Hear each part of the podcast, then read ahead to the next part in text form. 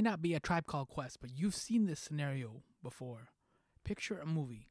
The main character is in grave danger. They're pinned down, taking heavy fire. Maybe the bad guys are closing in from all sides. Hope is fading faster than a winter sunset. And then suddenly, what?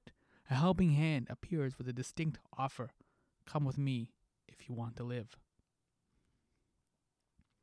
And now this movie character must make an immediate decision. Sometimes they even have to put aside stranger danger. Are they out of options? Is this the best move? Can they trust the hand and take the offer? Come with me if you want to live. Think of how much better late night infomercials would be if they issued offers like "Come with me if you want to live." That that'd be up there with the uh, fettuccine linguine martini bikini guy. I actually said "Come with me if you want to live" in a short movie we shot during high school. I think it was called Phoenix Resurrection or something. Phoenix Agenda. Uh, I can't remember. I forgot what it's called now. I should ask Jig, the director. I was not to be trusted. My offer was awful. I was a liar. I led our movie hero into a trap, but it backfired. I got killed for being so devious. In high school, that was known as justice. Thankfully, it's been years since high school, and we all know better.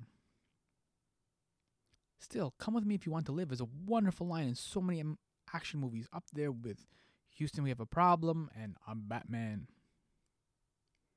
Come with me if you want to live is a catchphrase from the Terminator franchise. This line, the line is said in three of the Terminator films, most notably in Terminator 2, when Arnold rescues Sarah Connor. Now that is a hard decision to make when Arnold the Terminator says, "Come with me if you want to live." Actually, he said it, "Come with me if you want to live." That's a terrible Arnold. Sorry. That's not an easy choice though. Thankfully, especially after that awful Arnold accent, this isn't Judgment Day. This is the first episode of round two of My Pal Sammy. My name is Sammy Yunan, and I'm typically the host of My Summer Layer, a lovingly curated arts and entertainment podcast featuring compelling conversations with heroes and heretics, the best kinds of uh, artists and people. I'm currently on my Christmas break, so I'm recording a handful of podcasts as a captain's log on my break. This time of year, I chill a lot, I nap a lot, I read a lot, I write a lot, I watch TV a lot, I drink tea a lot. So, guess that makes me the 21 Savage of Christmas breaks. So, yeah, come with me if you want to hear more. I changed it up. Just like the classic line is changed on Snakes on a Plane do as I say, and you live. I'm not going to even attempt a Samuel Jackson impression after the Arnold one. The line, the offer, it's this immediate idea of trust. It wasn't planned this way, but this is how Christmas Break 2019 has begun with a focus on trust. I started by watching the Chantal Kreviazuk Raine Maida documentary, I'm Going to Break Your Heart. Came out earlier in 2019. It's a documentary they made about their marriage and their struggles. It's like Metallica, some kind of monster, but much more personal because it's marriage, a, a deeper commitment to each other. They made promises. And right now, things are difficult. It's hard to trust each other, especially creatively. They are writing songs and making music, but like in different keys. What they're doing is not working. Just before my Christmas break began, I saw a Matt Taibbi tweet that said a new Knight Gallup poll shows 31% of Americans have very little trust in national media, while an additional 38% have only some trust. Less than a third of Americans truly trust national news organizations. Clearly, what the media machine is doing is not working. 31% of people have very little trust in media outlets. I found that to be shockingly high. Like, think of the last couple of years. Remember the whole Hillary Clinton is going to win and you can relax. Trump's a joke. It's not going to happen. I mean, like, we lived through Y2K, which promised massive catastrophic ruin. Airplanes falling from the sky, bank accounts wiped out, cats and dogs living together. The human race was clearly facing doom. And when the doomsday clock struck 12 on New Year's Eve, 1999, The only prophecy that literally got fulfilled was Prince's.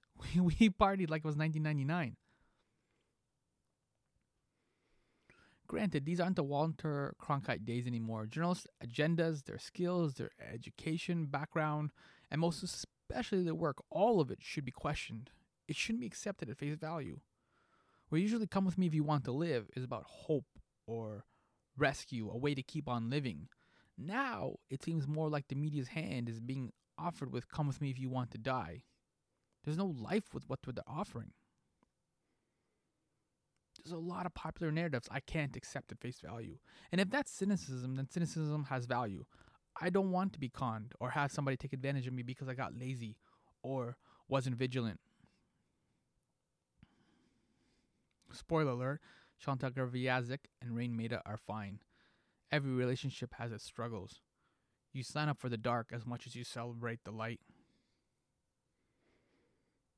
They ended up issuing a solid album, Moon versus Sun. One of the tracks on that album is called Under the Stars. Yo, that piano, wow. Under Stars has these lines written by a husband and a wife. I accept that it's not perfect. Accept that it's all worth it and leave some room to grow. I'll repeat them. I accept that it's not perfect. Accept that it's all worth it and leave some room to grow. Yes! That's what love is. Love is come with me, we want to live. It's that trust. And these days, trust is eroding like unbrushed teeth during a Christmas break. So that's where I'm at. It might be, I don't know if that was dark or light or what that was. Thank you so much for listening in a Netflix world. Please don't be shy. Reach out on Facebook. I'm my pal Sammy and witty there. On Twitter, I'm my pal Sammy and deeply sarcastic. And on Instagram, I'm my pal Sammy and totally inspirational.